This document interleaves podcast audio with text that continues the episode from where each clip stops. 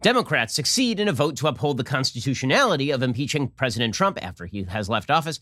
Democrats push the case that Trump incited violence, but try to avoid culpability for their own violent rhetoric. And the Biden administration continues to push radical policy under the radar. I'm Ben Shapiro. This is The Ben Shapiro Show.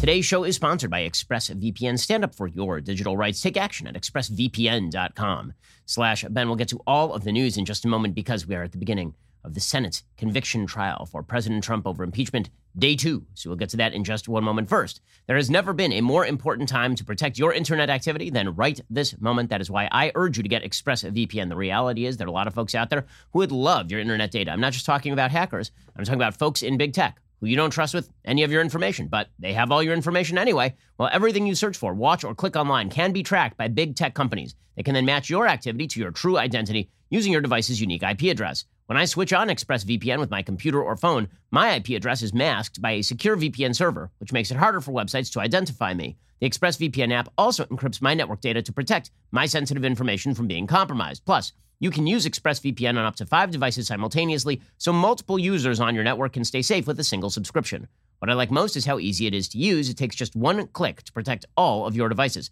There's a reason they're rated the number one VPN by both CNET and Wired. It's always important to protect your important stuff. while your data is some of the most important stuff you have. Why would you not protect it from prying eyes? Stop handing over your data to big tech companies. Head on over to the VPN I trust for online protection. Visit expressvpn.com slash Ben to get three months free on a one-year package. That's expressvpn.com slash Ben to get three extra months for free. Go to expressvpn.com slash Ben right now to learn more. Okay, so yesterday, a vote was held in the day one of the, the Senate conviction trial for President Trump's impeachment. The Senate decided to proceed with the trial. Um, basically, there was a vote held last week. It showed that 55 to 45, the Senate believed it was constitutional to hold an impeachment trial, a conviction trial for Trump after he had left office. This was sort of an open constitutional question because certainly it's never been used against a president this way. The constitutional case in favor of the constitutionality of Trump being tried after leaving office is that the punishment is not merely being kicked from office, it is also being barred from future office. Not only that, but he was actually impeached while he was in office. He's now being tried for conviction after he leaves office. So that's the constitutional case, in short, in favor of the constitutionality. The constitutional case against is he's already out of office. So what exactly are you removing him from? There's nothing to remove him from. Plus, when it comes to how this particular process has been run, the Supreme Court Chief Justice is, is supposed to preside over the process. Here, you don't have that. Here, you have Pat Leahy from Vermont, who's actually presiding over a trial in which he is going to vote. The, the Republicans are claiming that this is unfair. Bottom line is this they took a vote on this last week. They took another vote on it yesterday. The Democrats certainly had enough of a, a vote majority to push forward with the actual trial. It was 55 45 last week. Last night, it was 56 to 44. Senator Bill Cassidy from Louisiana switched his vote. So this was the, the content of the trial yesterday. The content was can we even go forward with the trial? The 44 Republicans who agreed with Trump's claim a former president cannot be subjected to an impeachment trial seemed to all but uh, seemed to all but guarantee he would have the 34 votes he needs on the final verdict to avoid conviction, according to the New York Times. To succeed, the House managers would need to persuade at least 11 Republican senators to find Trump guilty in a trial they have deemed unconstitutional. So, look, it's a fait accompli. He's not getting convicted in the Senate. We all know this. The Democrats know this. The Republicans know this. That puts to the side the question of whether he, he should be convicted. In my opinion, the answer is no. The reason being that the standard that is laid out in the impeachment article is not a neutral standard that can be applied across the aisle. If you're going to say that he is responsible for incitement, as we're going to get to in just a moment, you're also going to have to say that reckless rhetoric by a variety of politicians, which results in action that was unforeseeable, is going to be attributable to them, and therefore they also can be kicked out of the chamber. That's going to hit a lot of members of Congress, a lot of senators, and a lot of future and past presidents, by the way. So, in any case, the arguments were laid out yesterday. Trump's lawyers did not do a good job by virtually all accounts. Trump's lawyers were pretty bad. Uh, there was a, a fellow named Castor, Bill Castor, who was one of Trump's lawyers, and he was not particularly good. Jamie Raskin was given wide plaudits for his presentation of the of the pro-trial argument. And Jamie Raskin uh, is, of course, a, a representative from Maryland. He said if we don't impeach Trump, that would create a January exception to the Constitution. The case he's making constitutionally is that basically what you're saying is if you can't impeach him after he's left office, then let's say the president does something super duper duper duper corrupt on January 15th. Well, I mean, now you're basically making the case the president can do whatever he wants so long as it is close enough to him leaving office. Now, that does leave aside a couple of, of major issues. One is that that kind of is true already for second term presidents, right? If you are if you are a second term president, then you being convicted after having been impeached after leaving office makes no difference. You are legally barred by law from running for president of the United States again. So if Barack Obama were to be impeached and convicted now, there would be no actual penalty that attaches because he's not actually legally allowed to run for president again. So for second term presidents, it already exists, this sort of January exception that Raskin is talking about. But the, the broader argument is not a terrible one, which is that you don't actually want to create a feeling that the, the president of the United States can do whatever he wants in the final month without having to worry about any consequence whatsoever from Congress. What it does suggest is that the proper measure here would have been censure, which is something that I had suggested months ago. Kevin McCarthy had suggested it months ago. The Democrats turned it down flat because, of course, they wish to force Republicans to the mat. The idea here is they want Republicans to vote for Trump's impeachment and conviction and nothing else. They don't want the opportunity for Republicans to distance themselves from Trump's actions without also voting for impeachment. Here was Jamie Raskin making the case yesterday. This would create a brand new January exception to the Constitution of the United States of America. A January exception. And everyone can see immediately why this is so dangerous. It's an invitation to the president to take his best shot at anything he may want to do on his way out the door, including using violent means to lock that door, to hang on to the Oval Office at all costs. Okay, so a couple of things. Okay, so so now he's making a case that he has not yet made, right? That's the case that they're going to try and make today, which is that Trump tried to violently overthrow the United States government, which is not true. Okay, but let's talk for a second about this so-called January exception. Okay, the reality is that presidents do bad crap on the way out all the time. Bill Clinton pardoned a bunch of his political allies on the way out of office. This is very, very common. Barack Obama did a bunch of terrible political stuff on his way out of office, up to and including his administration monitoring the incoming Trump administration and sicking law enforcement on them without any sort of cause. And so it turns out the presidents fairly often do this sort of thing where on the way out the door, they do a bunch of stuff that they knew they couldn't get away with if there were still two years left in their term. So that's not a particularly strong argument. However, Bruce Castor is the name of, of Trump's attorney. He did not make a particularly compelling case yesterday. He was trying to make the case that the impeachment was unconstitutional even Trump himself was apparently very angry with Bruce Castor's performance yesterday. Virtually every Republican senator was like, I don't know where you picked this guy up. I don't know if he was like a personal injury attorney in Dubuque and he sort of grabbed him off the line and decided to throw him up there in impeachment trial. But uh, he did not receive plaudits. Not, not a lot of great reviews for Bruce Castor yesterday. If we go down the road that my very worthy adversary here, Mr. Raskin, asks you to go down, the floodgates will open. The political pendulum will shift one day. This chamber and the chamber across the way will change one day. And partisan impeachments will become commonplace. Okay, so he's not wrong about that part, right? The idea that there's going to be partisan impeachments all the way down. He is he's not wrong about that. Once you open the door to repeatedly impeaching a guy over and over and over, that does set a precedent. Castor said, "We this was the most awkward moment." He he sort of said, "Jamie Raskin is doing an unbelievably good job here." And um, and we have responses to that stuff, but we'll get to that later. It's like, okay, well, you know, you didn't need to do that. That was that was not useful. Here's Bruce Castor yesterday. I'll be quite frank with you. We changed what we were going to do on account that we thought that the House manager's presentation was well done. And I wanted you to know that we have responses to those things. We have counter arguments to everything that they raised, and you will hear them later on in the case from Mr. Van der Veen and from myself. So, um, not great, not great, Bob. Meanwhile, Trump's other attorney, a guy named David Schoen, he played tape of Democrats calling for impeachment since the very first days. And this is a better case, right? He's saying that when it comes to the constitutionality of impeaching Trump, that is one thing. When it comes to the politics of impeaching Trump, it's pretty obvious the Democrats believe that Trump's illegitimate. They've been after him since day one. Uh, it was amazing to watch the media beclown themselves, by the way. Just a quick side note as an Orthodox Jew. The media, absolutely many in the media, beclowned themselves yesterday because Schoen is an Orthodox Jew. And there was one point where he took a swig of water. And when he took a swig of water, he put his hand on his head. And a bunch of people in the media were like, well, that's funny. He put his hand on his head. Does he leak? SE Cupp from CNN. She's like, does he have a leak up there? No, that's not how that works. just so folks know, I wear a yarmulke. Well, the reason that Jews wear a yarmulke, Orthodox Jews wear a yarmulke, is because you're supposed to cover your head when you make a blessing. You're supposed to make a blessing every time you have food or drink. He was not wearing a yarmulke, so this happens fairly frequently. If you're not wearing a yarmulke, you've forgotten to put one on, or you're not wearing one, and you want to make a blessing, you put your hand over your head in lieu of a yarmulke. That's what was going on yesterday. In any case, side point, but our culturally sensitive media, ever ever culturally sensitive, uh, they they went nuts over that, and then later had to walk that back. In any case, Schoen played tape of Democrats calling for impeachment since the very first days, and this, of course, is true.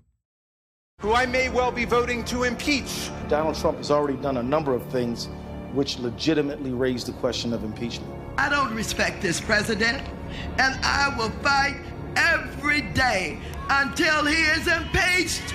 That is grounds to start impeachment proceedings. Those are grounds to start impeachment. Those are grounds to start impeachment proceedings. Yes, I think that's grounds to start impeachment proceedings. I rise today, Mr. Speaker, to call for the impeachment of the President of the United States of America. So, um, yes, I mean, that happens to be right from Trump's attorney's team, which is okay, you guys keep saying that he did something impeachable, but you've been saying he's been doing impeachable stuff since literally the day he arrived on the scene. So take everything that you say with a grain of salt. That said, was the case particularly compelling on a constitutional level? Not particularly. Bill Cassidy, the senator from Louisiana, he voted, he switched his vote since last week. He said, listen, Trump's legal team did a really crappy job on this particular issue. Now, that doesn't mean Cassidy's voting for impeachment. It means that he's voting in favor of the idea that it is constitutional to impeach. Frankly, I tend to agree that it is constitutional to impeach a president after he has left office. That doesn't mean I think that it should be done in this case, but as far as the actual legal constitutionality of the thing, I think there's a fairly strong case, fairly strong argument uh, that it is constitutional to do that sort of thing after somebody has left office. So, and that if that is the standard that we are now going to apply, then I look forward to applying it into the future. Here is uh, here's Bill Cassidy making the case yesterday. It was disorganized, random, had nothing. They talked about many things, but they didn't talk about the issue at hand. And so, if uh, if you, if I'm an impartial juror and I'm trying to make a decision based upon uh, the facts as presented on this issue, then the House managers did a much better job.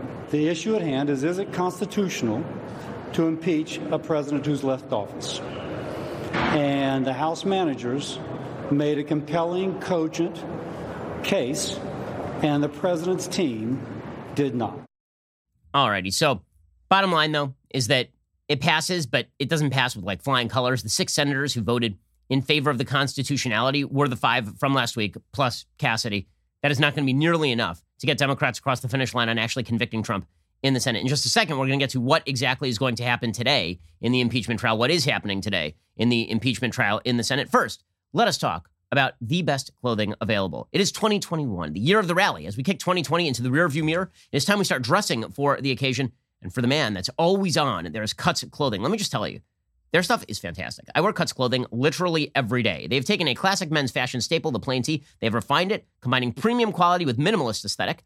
Cuts shirts, polos, hoodies, crew sweatshirts. They're made for the man who works hard, plays hard, and doesn't settle for less, all in the sport of business. They're built for performance in the boardroom, the bar, or the gym. Cuts clothing keeps you sharp wherever the game takes you. Take a plain tee, but make it Tony Stark. The bleeding edge of fabric technology meets the man confident enough to wear it. That is Cuts clothing. The Shop by Cut experience gives you the power to choose your signature t shirt. You can select your collar, bottom cut, color. Each cut is tailored to fit your lifestyle. They're sophisticated, they're presentable for the workplace, they're stylish for a night on the town. I seriously wear cuts literally every day. I mean, when I say every day, I mean like I've thrown out pretty much all of my other t-shirts because cuts is just that good. They have fantastic polo shirts. They have excellent, they have excellent long tees. Just their product is fantastic. It is comfortable, it is durable, and it looks great.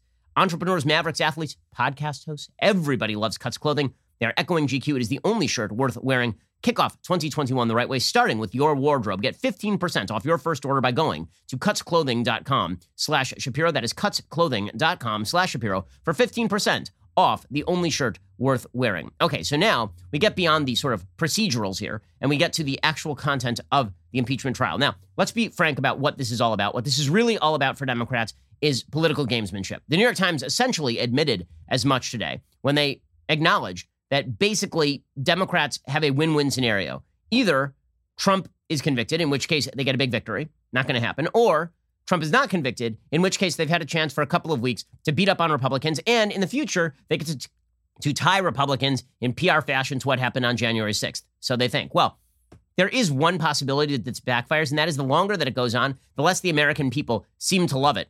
So here's what the polls show right now. According to the New York Times, a majority of Americans support convicting Trump on an impeachment charge over his role in the Capitol riot on January 6th, only by a very slender margin, according to a range of recent polls.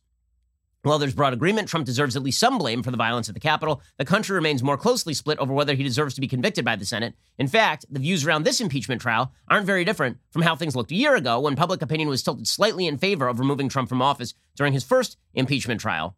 Democrats have since gained control of the Senate, but they need a bunch of Republicans to vote with them. Basically, the split is 56 44 in a CBS News YouGov poll. 56% of Americans saying that Trump should be convicted, 44% saying he should be acquitted. But there are other polls that are way narrower. There are 12% of Americans who said they have no opinion on this, and only 47% of Americans saying they're in favor of the impeachment, 40% opposed, according to the AP. A Q poll, Quinnipiac University, found last week that 50% of Americans said the Senate should convict Trump, 45% said that it should not. Okay, so bottom line is that Americans seem to be pretty split on this particular issue.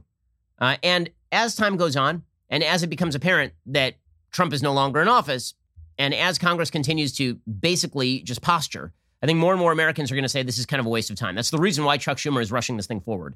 He had an interest in getting this thing done fast. Right? He wants a quick strike, PR hit, gets to use this for the rest of time to smear the Republican Party with. That is his goal here. Then, of course, he says he's doing this in the name of unity, which, of course, is very, very silly. Here was Chuck Schumer, the uh, the Democratic Senate Majority Leader, saying that um, you know we can't move on because that, that's not going to bring unity. Yes, apparently only unity can be achieved by trying to lump every Republican in with the January 6th rioters, which is really what, from a PR level, from a comms level, communications level, that's what this trial is really all about. It's not about Trump. Right? Trump is a background figure almost in this trial at this point. Here's Chuck Schumer saying hypocritically that it's not going to bring unity to move beyond the trial. Listen, I don't think that unity is the highest value. I really don't. But if your case is that in order for us to achieve unity, we have to push forward with an impeachment that half the country doesn't support, that's a weird way to achieve unity. Here was, uh, here was Chuck Schumer. Those who say let's move on, that brings unity, are false. When you had such a serious invasion of the Capitol, incited by a president, when you have such a serious charge, sweeping it under the rug will not bring unity. It will keep the sore open the wounds open. Okay, so here's my favorite part of the uh, the constitutional argument being made by Democrats. So, one of the things they're now considering is blatantly unconstitutional. If the impeachment trial fails, one of the things that they are currently considering is the possibility of invoking the 14th Amendment, okay, which could be done by pure majority vote to bar Trump from running for office ever again. Section 3 of the 14th Amendment allows Congress to bar individuals from holding office if they have quote unquote engaged in insurrection. They included that in the impeachment charge itself, but Trump did not quote unquote engage in insurrection. He left office as provided by law on January 20th with no sort of official support. To bar him from office at this point would be pretty obviously a constitutional bill of attainder, as Ed Morrissey writes over at Hot Air. Nothing in the language of the 14th Amendment confers authority on Congress to do anything except waive a particular prohibition. It prohibits people who have committed certain crimes from holding federal office. Nothing in this denies these people from having due process in a court of law to make that determination of guilt in the first place, because the fact of the matter remains that you have to have due process of law in order to punish somebody this way. Congress is not a court in any mode other than impeachment. Democrats know it, by the way. Right? The, the fact is, Democrats know this, but they don't really care. Right? Steve, Steve Cohen is a Democrat from Tennessee, and he said, I know there's some concern about it being a bill of attainder. I'm not concerned about that because what he did was horrific. And th- this is the way that Democrats tend to think.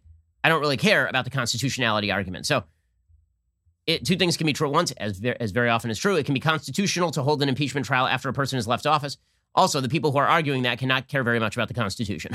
that can certainly be a possibility. Okay, in just a second, we're going to get to the actual argument being made by Democrats, and that is the incitement argument. We'll get to why that falls short as well in just one second. First, let's be real. It is a short month. February is a short month, and we have already passed January. You need to get life insurance. Okay. The reality is, if you want to knock that off your to do list, there's a very easy and quick way to do it. It can be done at policygenius.com. Policy Genius can help you check off two big items with ease. You can compare life insurance rates and save 50% or more in the process. That means more cash to put toward the things you care about, whatever that may be. Plus, there's no hassle. Their licensed experts work for you, not the insurance companies, so they can offer unbiased advice when you need it. Here's how it works. First, you head on over to policygenius.com. In minutes, you can work out how much coverage you need and compare quotes from top insurers to find your best price.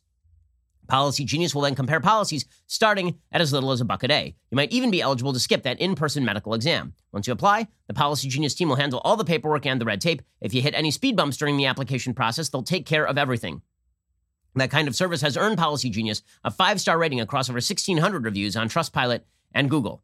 If you are worried about the people that you care about, in case God forbid something happens to you, you need life insurance, which means if you're a responsible human, you should have life insurance. Policy Genius can make that happen for you. You could save 50% or more by comparing quotes. Feel good knowing your loved ones would be taken care of if anything were to happen. Go to policygenius.com to get started. Again, that is policygenius.com. Alrighty, so the Democrats actually started laying out their impeachment case yesterday, and not just the constitutional case, the impeachment case.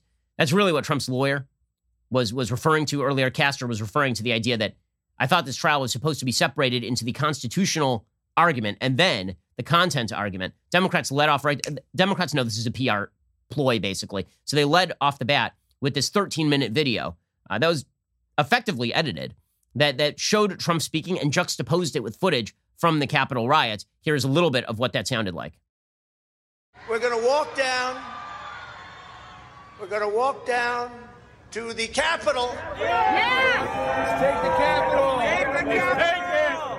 Take the Capitol. We are going to the Capitol, where our problems are. It's that direction. Fight like hell. And if you don't fight like hell, you're not going to have a country anymore.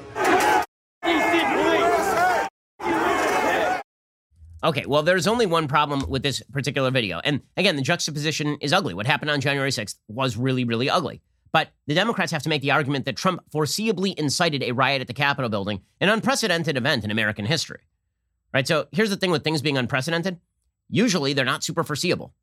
The part of this that made it foreseeable, in fact, was the fact that the FBI apparently was keeping tabs on people who were openly talking about storming the Capitol building in days prior, which means that the January 6th events weren't the spurring event. You can make the argument that Trump's overall argument was ginning people up. That's true.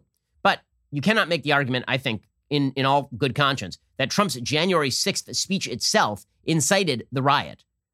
I mean, the man did say peacefully and patriotically march to the to the Capitol building, right? That, that is what he said.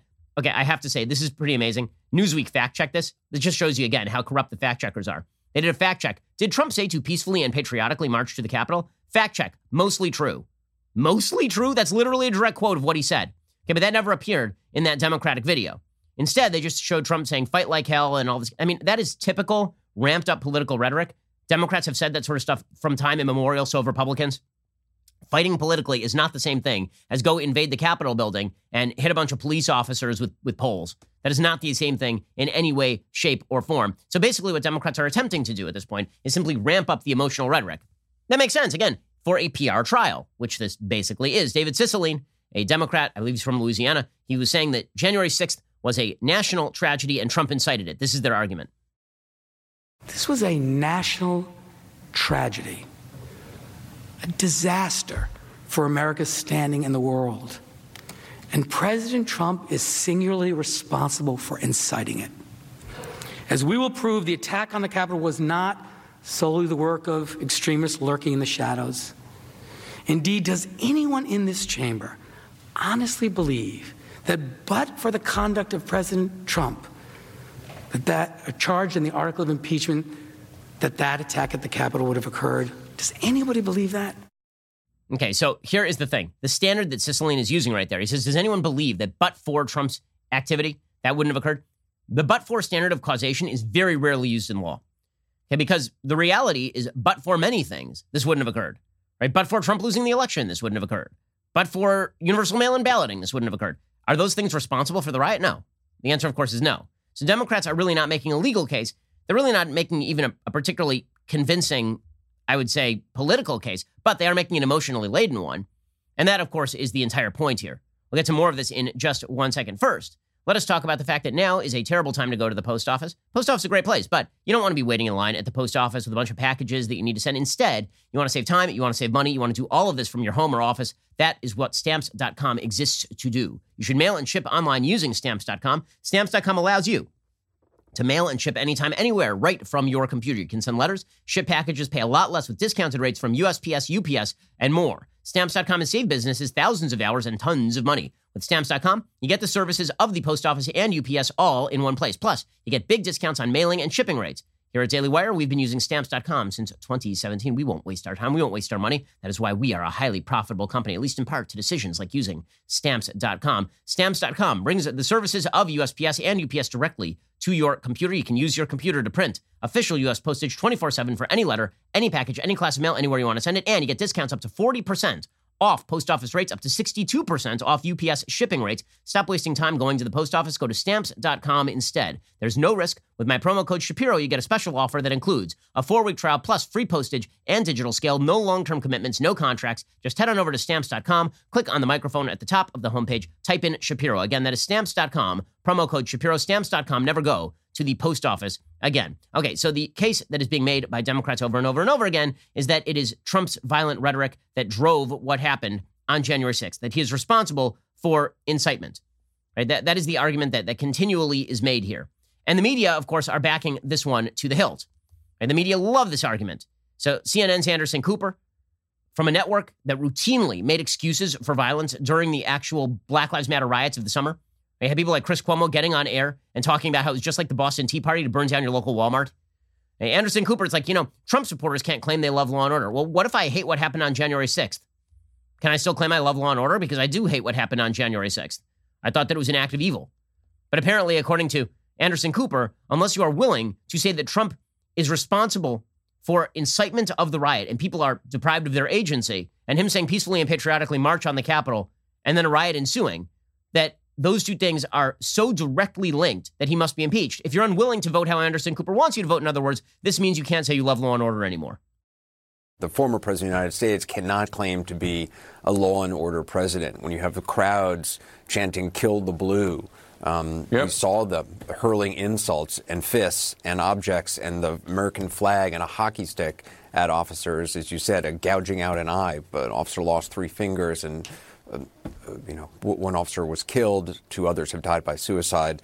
Uh, any claim by them that, that they are lovers of law and order, uh, it rings hollow. Certainly after after seeing that. Okay, who who is they? Eh, who is they? Is it is it like everybody who doesn't the forty four percent of Americans, forty percent of Americans who think that Trump is not directly responsible for what happened during the January sixth Capitol riots, which again were unprecedented in American history. When everybody watched with their jaw to the floor, it's because that hasn't happened before. So saying that this was completely foreseeable by Trump is uh, is a stretch. It is also true that you see from the Democrats over and over. They keep saying new evidence is going to drop, and it's going to show you just how just how involved the White House was. Okay, anytime. Like seriously, this is an impeachment trial. Anytime. They've been saying for weeks that Republican members of Congress were complicit in the attack. They've been saying that members of Congress were scoping the hallways for the Capitol rioters. I mean, Alexandra Ocasio Cortez accused Ted Cruz of being an accomplice to attempted murder. Like anytime you guys want to show this evidence would be fan frickin' tastic. Because you know what convinces me? Not your ramped up rhetoric. What convinces me, actually, is the evidence. So let's see the evidence. If Trump was planning the January 6th riots, then let's see it. And him him tweeting out that it's going to get wild on January 6th. Okay, everybody tweets that it's going to like seriously. A lot of people tweet things like it's going to get wild at my rally. They don't mean that we are going to go storm the Capitol building and attack police officers as a general rule. And when it comes to Trump's tweets and him tweeting wild things, we're supposed to believe that that is what is directly responsible for a bunch of nuts and and evil people storming the Capitol building of the United States.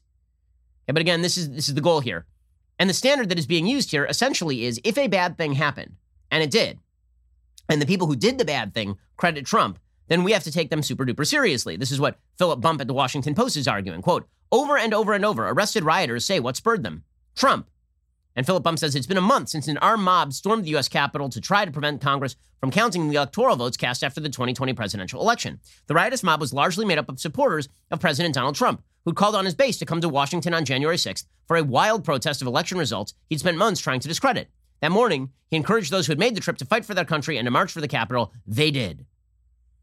It's worth putting a fine point on two things. The first is that the effects of the day's violence are still tangible. Second, its proximate cause is no less murky. Hours before the impeachment trial began in the Senate on Tuesday, federal law enforcement officers in Georgia arrested Benjamin Tory, one of those accused of breaching the Capitol that day. Like so many others who have already been arrested, Tory left a wide trail on social media pointing to his participation in the day's events. Tory's only the most recent person to be arrested, though he may not be by the time you read this. Nearly every day since January 6th, law enforcement officials have arrested someone allegedly involved in storming the Capitol. By the way, this is a quick note. The entire media ran with the blatantly stupid line that law enforcement was biased against black people because they weren't arresting people for the Capitol riot. They've been arresting people every single day for the Capitol riot. They were understaffed at the time, which was the entire problem.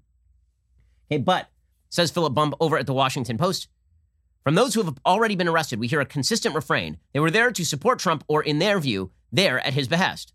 Okay, so um, I have a question. The the congressional baseball shooter literally quoted Bernie Sanders while shooting people. If he said, I'm here because I believe this is what Bernie would have wanted me to do. Does that mean that we would have to charge Bernie Sanders with incitement or see him as an accomplice to attempted murder? I don't think so.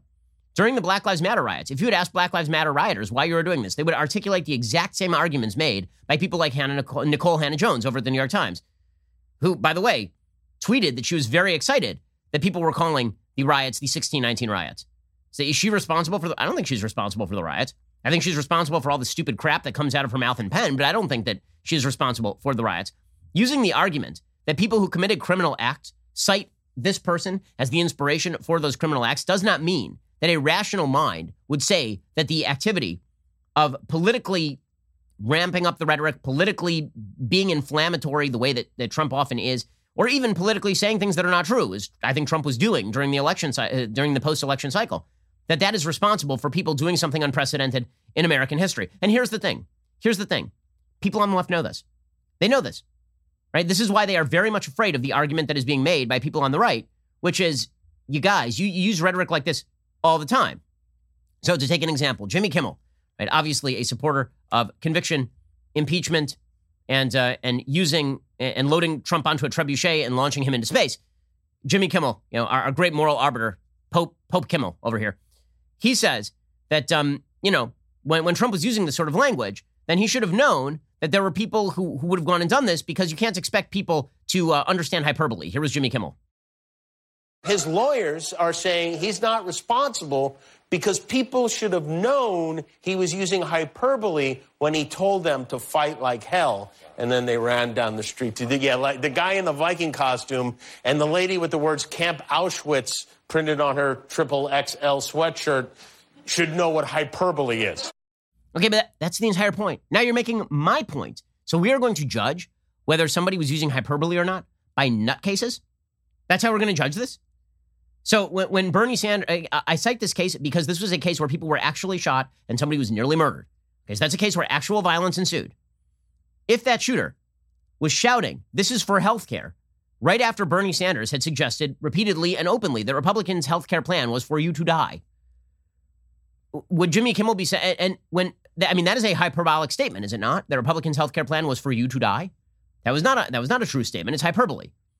The vast majority of rational human beings understand that that is political hyperbole. But according to Jimmy Kimmel's argument, we can now say that Bernie Sanders should have known that would impact nutcases in such a way that they would probably go and shoot other fellow members of Congress.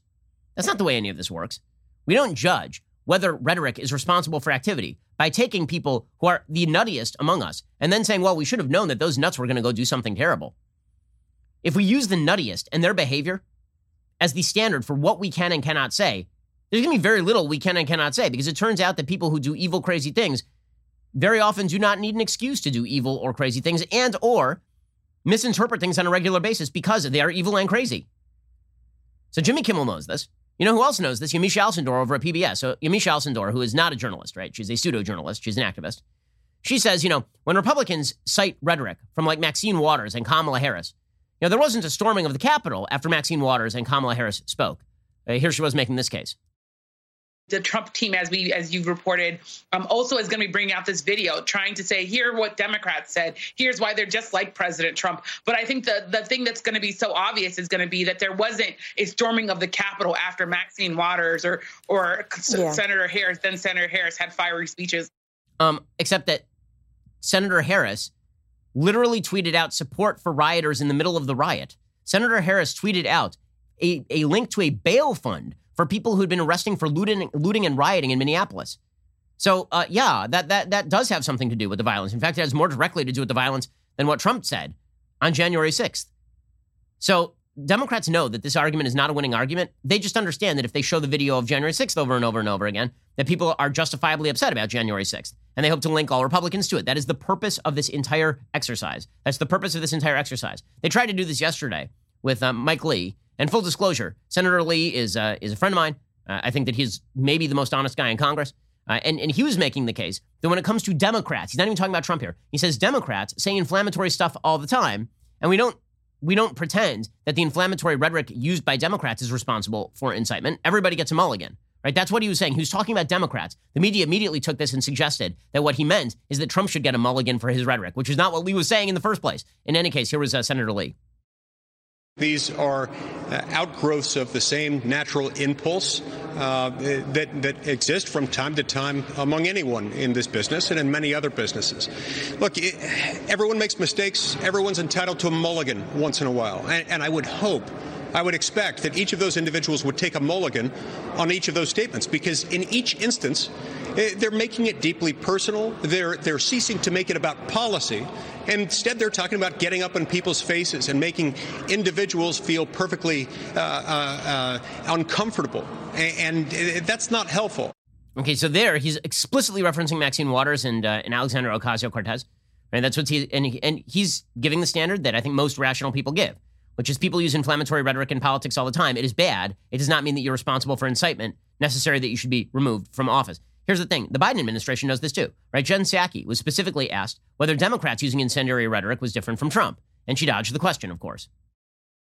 The former president's lawyers argue, based on the briefs that they have filed, that some Democrats have used incendiary rhetoric. How does the White House view that as any different? Uh, look, the president is Joe Biden is the president. He's not a pundit. He's not going to opine on the back and forth arguments, um, nor is he watching them that are taking place uh, in the Senate. Mm-hmm. So yeah, we're going to skip right over that one, which um, which makes perfect sense, right? Of course, they're going to skip over that one because that is not an argument that Democrats even want to deal with. There were widespread riots that resulted in two billion dollars in damage. They were the most damaging riots in American history. Okay, and they happened this summer, and there were Democrats actively cheering it on. Okay, they don't want this argument. This is why they tried to disappear it off the front pages in real time. This is why they lied to you in the media, suggesting that these were quote unquote mostly peaceful protests. Okay, they were mostly peaceful in the sense that the vast majority of protests did not result in massive property damage. But there, there, that is no standard for whether a movement is peaceful or not. Most of the stuff lots of movements do is peaceful. And then there's, you know, the part where they're not so peaceful. But Democrats don't want to talk about any of that because then, of course, we get into very uncomfortable territory. So understand what this impeachment trial is and what it is not. It is really not. For the vast majority, there are some members of Congress who I think are honestly trying to determine whether Trump did something impeachable. And then there are Democrats who are really just attempting to make political hay out of one of the most vile events in American politics of my lifetime on January 6th. And I'm not talking about Trump's speech. I'm talking about the actual storming of the Capitol building. And by the way, the reaction to that has also been extraordinarily bad. I mean, the reaction, which is lock down DC under essentially military occupation all the way until March and spend half a million, half a billion dollars doing it. The reaction, which is knock Parler off the internet and tell all the social media companies to clamp down on traffic to sites that you don't like. The reaction, which is free speech itself, should be put under attack. That is that does no credit to Democrats at all. It's it's pretty astonishing stuff, in fact. Okay, in just a second, we're going to get to the stuff that's actually happening in politics that matters. You know, like the policy that's happening while everybody is distracted over here with the impeachment trial. That makes no difference because Trump's been out of office and uh, they are not going to convict him, nor are they going to ban him from running in the future. Nor, by the way, have I seen him have any inclination to run in the future at this point. There's actual stuff going on with the other hand. Okay, we're going to get to that in just one second. First, let us talk about the fact that I have three children. They wake me up at all hours of the night. They woke me up before 6 o'clock a.m. this morning, as per our usual arrangement. That means when I climb into bed, I need to have the most comfortable sleeping experience possible. And this is why I have Boll and Branch sheets. Boll and Branch's signature sheets. They feel soft and light. You're going to forget you're not actually sleeping on a cloud. They're sustainably made for uncompromising quality from field to factory. If you dream of comfortable sheets at a price that are not going to keep you up all night, look no further than my friends over at Boll and Branch. Now, sometimes you buy sheets at like your local store, like, ooh, high thread count. And then it feels like you're sleeping under a tarp. And sometimes you, you buy sheets and you put them through the wash a couple of times and they start falling apart. These are the best sheets. Like you never think about your sheets. They are just phenomenal, these Boll and Branch sheets. Boll and Branch make the softest organic sheets on the market. They get better with every single wash. Comfort isn't their only standard. They use 100% sustainable raw materials. As the first fair trade certified manufacturer of linen, you can feel as good about your Boll and Branch sheets as they feel against your skin. The signature hem sheets from Boll and Branch are a bestseller for a reason. They are buttery soft, lightweight organic cotton and a classic sateen weave for sheets that get softer over time. They are not too hot, they are not too cold. They are the perfect year-round sheets for most sleepers. Experience the best sheets you have ever felt at bollandbranch.com. Get 15% off your first set of sheets when you use promo code Shapiro at checkout. That is Boll and Branch, B O L L and branch.com. Promo code Shapiro. Go check them out right now for the special deal. Okay, in just a second, we're going to get to the stuff that's actually happening in American policy because it's being unrolled while the media are, uh, are distracted with whatever they are distracted with namely everything but covering the Biden administration. First, gang, got to tell you, a Daily Wire membership. It's the only way you should be viewing our content. If you're not a member, you're missing all the best stuff. Right now, using promo code Shapiro, you'll get 10% off any member plan you choose. What makes a membership so great? Well, members get our articles ad free, access to all of our live broadcasts, show library, two full hours of The Ben Shapiro Show, and our always growing catalog of content. Plus, with our all access, you'll also receive two of the greatest of all beverage vessels, the leftist Tears Tumbler. Yes, you get all of that plus 10% off when you use promo code Shapiro. So stop depriving yourself. Come join the fun. Visit www.dailywire.com. Use promo code Shapiro. Become a member today and get that special deal with that promo code Shapiro. You're listening to the largest, fastest growing conservative podcast and radio show in the nation. Alrighty, so meanwhile, as this impeachment trial continues and reaches its preordained end, because it's very obvious which way this is going. Joe Biden continues to do stuff that uh, if if Donald Trump did it and when he did it was considered the worst stuff that has ever happened. So let's just take a quick example. The Biden administration has now asked for resignations from every Trump appointed U.S. attorney. So remember that time that Trump did this with Bharara, the New York AG, uh, the, or the New York DA, rather? Remember this? And it was like the biggest deal in the world. How dare he fire the holdovers from the last administration? Joe Biden does it, and it's like, well, isn't that nice? That's pretty great. Like, it's totally fine now. Here's the Washington Post reporting. The Biden administration on Tuesday asked the remaining U.S. attorneys appointed by President Trump and confirmed by the Senate to submit their resignations, sparing only two federal prosecutors who are conducting politically sensitive probes, including of President Biden's son, according to a DOJ news release and officials. The resignations won't take effect immediately. The U.S. attorneys were told on a conference call they would be allowed to stay until February 28th and transition out, people familiar with the matter said. The move generated some criticism from both sides of the political aisle. Illinois' two Democratic senators, Dick Durbin and Tammy Duckworth, said in a joint statement they were disappointed they were not consulted before the administration asked for the resignation of U.S. Attorney John Lausch, whose office has been pursuing a corruption case that has raised questions about a powerful state Democratic lawmaker. The senators say while the president has the right to remove U.S. attorneys, there's precedent for U.S. attorneys in the Northern District of Illinois to remain in office to conclude sensitive investigations. Some conservatives question the move's timing, which came just as impeachment proceedings against Trump began. Ian Prior a former Justice Department spokesman in the Trump administration who now tracks moves in the Biden Justice Department noted that when Jeff Sessions did this, everybody went crazy. He said the Biden administration, like the Trump administration before it, has the absolute right to request resignations of incumbent U.S. attorneys. What will be frustrating to conservatives is that Democrats, pearl clutching columnists, and cable news pundits tried to spin it as a threat to democracy when Trump did it, but now we'll say all is well since it's Biden sending the pink slips. That, of course, is absolutely true. Meanwhile, Joe Biden continues to use COVID as an excuse to do a bunch of stupid crap. COVID relief does not need to be $1.9 trillion, nor does it need to include things like a $15 minimum wage, hundreds of billions of dollars dedicated to bailing out blue states from their own crappy pension deals. It doesn't need to include any of that stuff. It doesn't need to include billions more in funding for schools that are not open, right? That stuff does not need to happen. And yet, Joe Biden is basically using COVID as an excuse to do all of this because every crisis is an opportunity. The reality is, we are now in the home stretch when it comes to COVID. The vaccinations are rolling out. Americans can smell it, Americans can see it. Okay, Americans can see that everyone above the age of 65 who wants to get the vaccine is going to have the vaccine, and that's going to happen in fairly short order. And people who are below the age of 65 are going to have access to the vaccine before the summer. And yet, Democrats continue to trot out the idea that we are going to be in a mode of COVID crisis all the way until essentially Thanksgiving. Okay, that's nuts. That is crazy.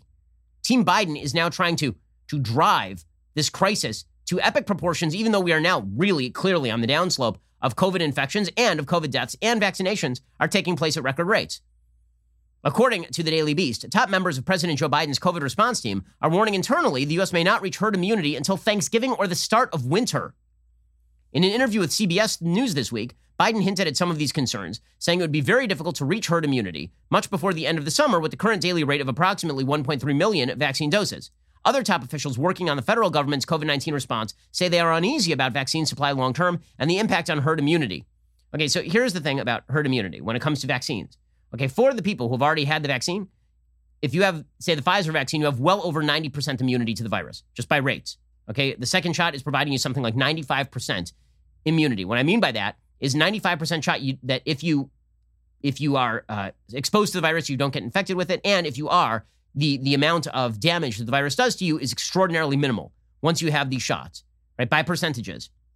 And then there's the question of people who can't get the shots. Now, here's the thing: when it comes to people who can't get the shots, you're really talking essentially about a couple of groups of people. People who have a pre-existing condition, let's say that they have uh, some sort of uh, leukemia or something that it would endanger their life to have the shot, although this is being given to, to people who have cancer right now. So I don't know the impact on people who have leukemia. The two groups of people I know it is not safe for at this point or has not been deemed safe for are pregnant women and children. Children are not vulnerable to the disease. Kids are not experiencing serious damage from the disease as a general rule. The number of children who have died from this disease is, I believe, still in double digits in the United States out of literally tens of millions of people who have had it. When it comes to pregnant women, they are now doing trials on whether pregnant women will be able to have the vaccine. Beyond that, if the idea is we're supposed to lock down the entire society forever because there are a few vulnerable people who cannot have the vaccine, that's not going to happen. Realistically speaking, it's not going to happen. And you're not going to be able to encourage a bunch of young, healthy people to have the vaccine if that comes along with the idea that you still have to socially distance and wear a mask until every single person in the country has had the vaccine. That we're going to lock this thing down. It is now February. It's it's February 10th. We're going to lock this thing down until next November. Are you insane? Are you crazy? And yet that is what Biden is pushing. And one of the reasons that Team Biden is pushing all of this instead of a transition back to regular life, which is what things are. I mean, that, frankly, that is what is already happening in places like Florida, to Florida's credit. And it should get better and better as the vaccines roll out. There is a, a there's another purpose here. Okay, the other purpose here is to give an excuse for why you need to pour money into the system, why you need to restructure systems of power. COVID is an opportunity, according to people like Joe Biden. He's admitting that. Here's Joe Biden admitting that COVID is an opportunity. As you know, I've met for a long time with uh, my Republican colleagues. Uh, I've been exchanging uh, correspondence with them and telephone calls as well to see if there's any way we can follow up beyond where we are, and meeting with the members of the House and the Senate as well. And uh, I think we're uh, I think we're in a position to uh, to think big and move big and move in a direction that uh, can be not only get the economy back on its feet, but we have to get people well before we get people on their feet. Okay, so again, we're just going to continue to pour money into the system, and the more we can drive up the feeling of crisis, the more we will be able to to use that as an excuse to push forward horrible, horrible policy. And by the way, this is horrible policy. Okay, that 19 tr- that that 1.9 trillion dollar trillion dollar package that Biden wants to sign into law would include things like a boost to the minimum wage of $15 an hour by 2025. According to the Congressional Budget Office, he's trying to do this right now via reconciliation. It would cut employment by 1.4 million jobs in 2025 and increase the budget deficit by $54 billion over the next 10 years. It would lift 900,000 Americans out of poverty. It would put 1.4 million Americans just that year out of a job. And this is considered good policy by the Democrats. Really well done here, all because of COVID. Of course, it really has nothing to do with COVID at this point, right? What this really has to do with is a bunch of pre existing Democratic priorities. And now they have an excuse to push that stuff forward. Right? This is the, the party of science speaking here. It's, uh, it's pretty incredible. Okay, meanwhile, the, the party of science continues to push forward with a bunch of other nonsense as well. So Jen Psaki continues to make the case that we are going to push toward opening classrooms. But then she was asked specifically, what do you mean by opening classrooms?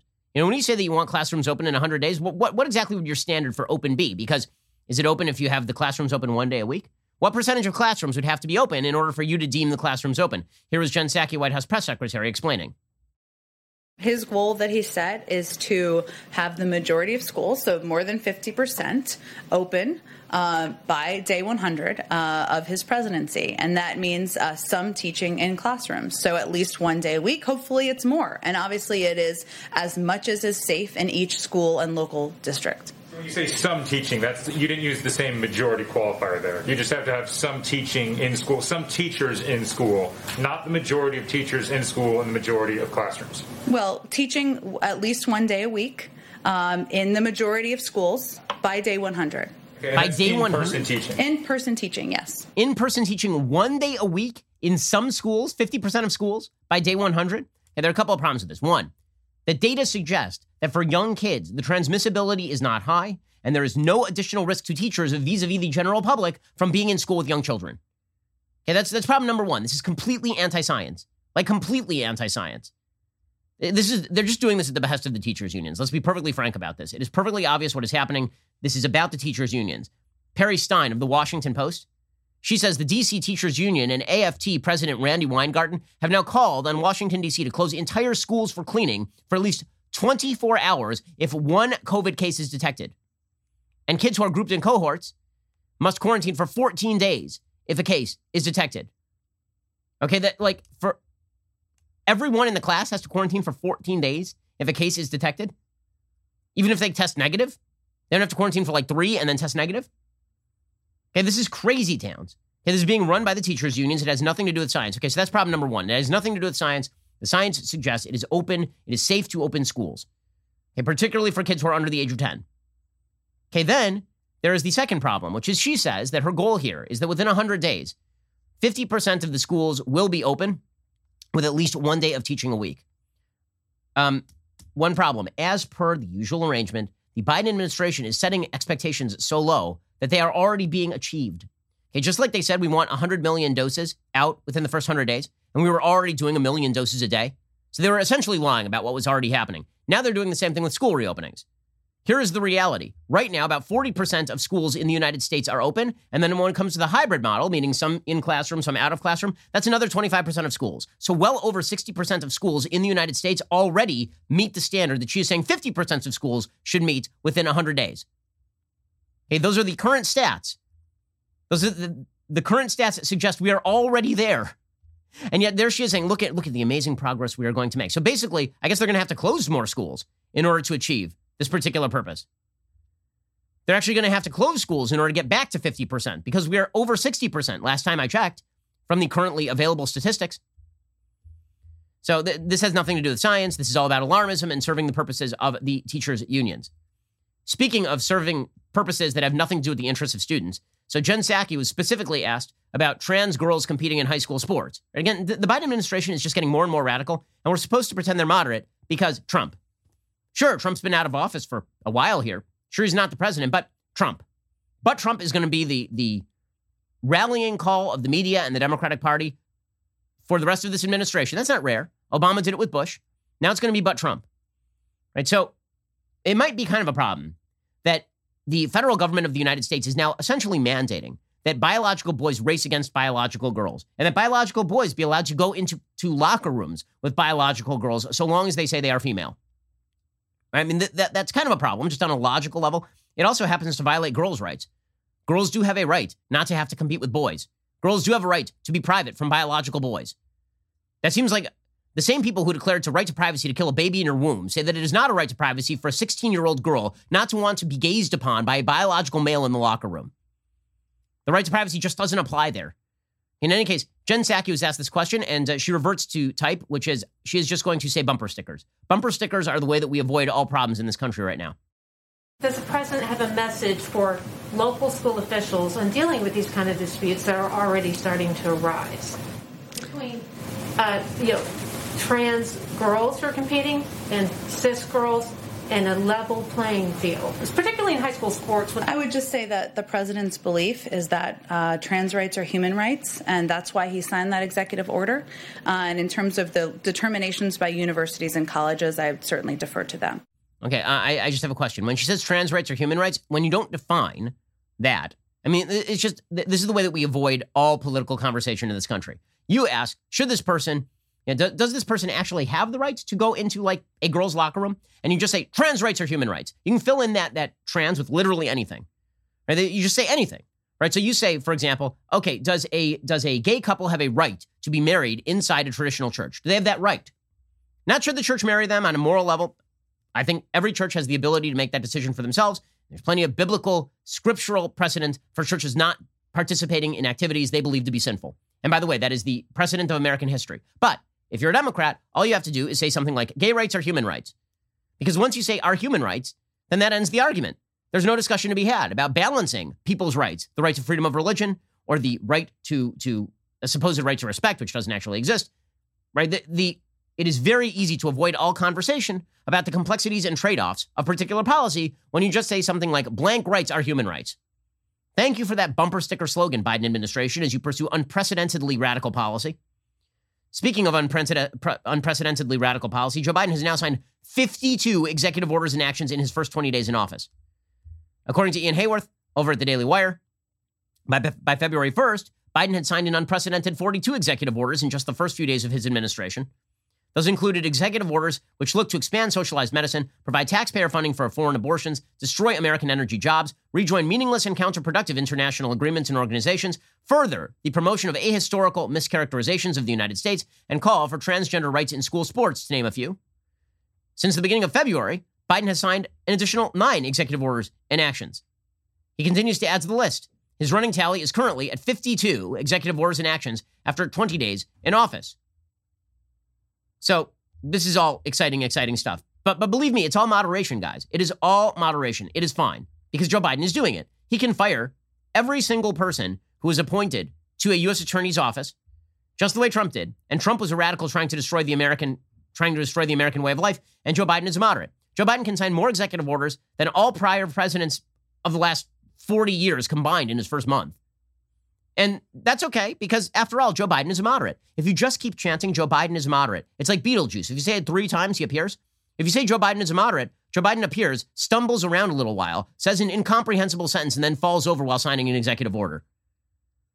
And it's all fine. It's all fine because this is all moderate policy, right? Like, for example, it's super moderate policy that the Biden administration has just dropped a Trump proposal to track Chinese influence in American schools. According to Chuck Ross, reporting over at the Daily Caller, the Biden administration quietly withdrew a rule proposed by the Trump administration that would have required American schools and universities to disclose their partnerships with Confucius Institutes, which some U.S. officials allege are front groups for Chinese Communist Party propaganda.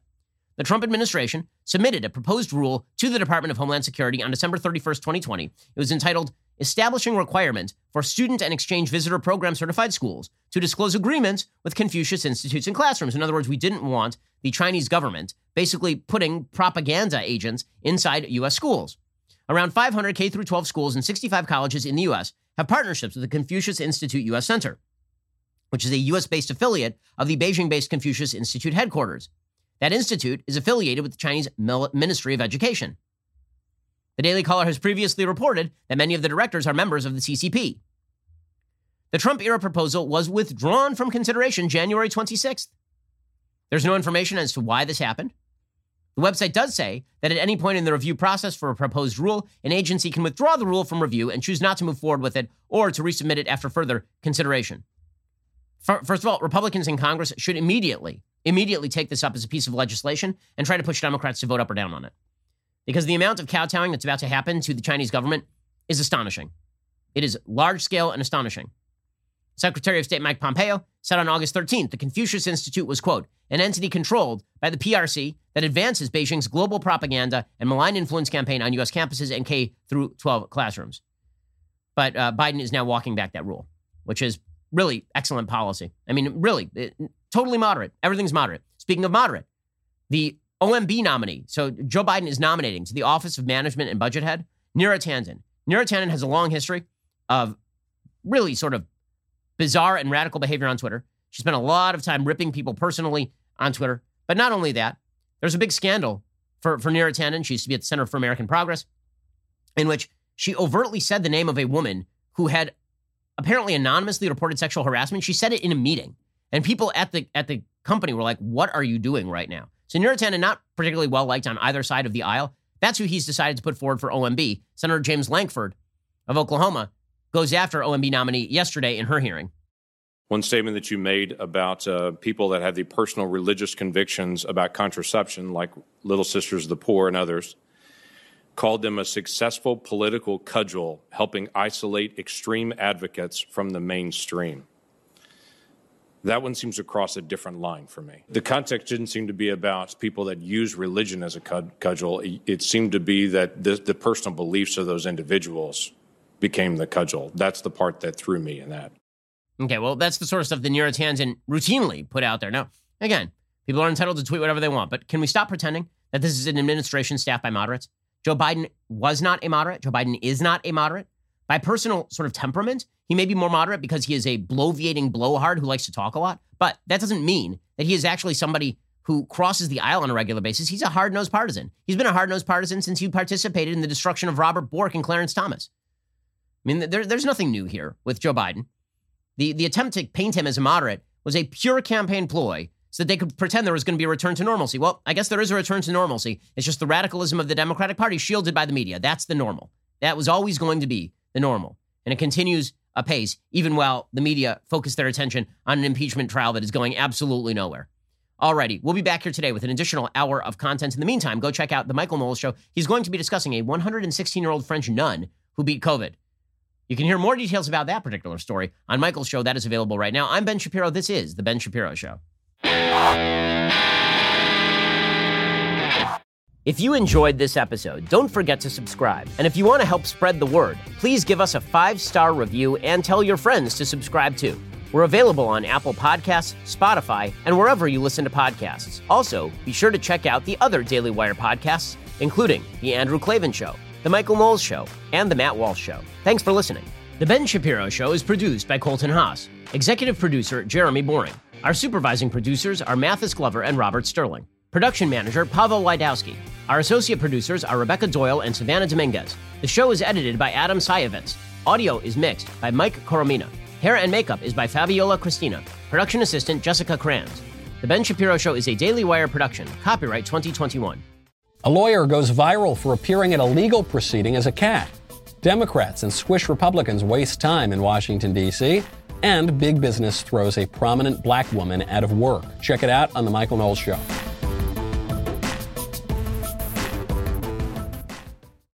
We'll get to more on this in just one second. First, Pure Talk believes in American values, and that free should mean, you know, like free. So when you switch to Pure Talk today, you'll get a free Samsung 5G smartphone. There's no four line requirement, no activation fee, just a free Samsung that's built to last with a rugged screen, quick charging battery, and top tier data security. Qualifying plans start at just 35 bucks a month for unlimited talk, text, 15 gigs of data, and a mobile hotspot. Pure Talk gives you phenomenal coverage on America's most dependable 5G network. It's the same coverage you know and love, but for half the price of the other guys. The average family saves almost $1,000 a year. So, I challenge you to choose a company that actually doesn't hate your guts and shares your values. Let Pure Talk's expert U.S. customer service team help you make the switch today. Go to puretalk.com slash Shapiro to claim your eligibility for your free brand new Samsung 5G smartphone and start saving on wireless today. Again, go to puretalk.com slash Shapiro to switch to my cell phone company. I've been using them for years. They're fantastic. You'll love them as well. Go to puretalk.com slash Shapiro and claim your eligibility on that free brand new Samsung 5G smartphone. Start saving.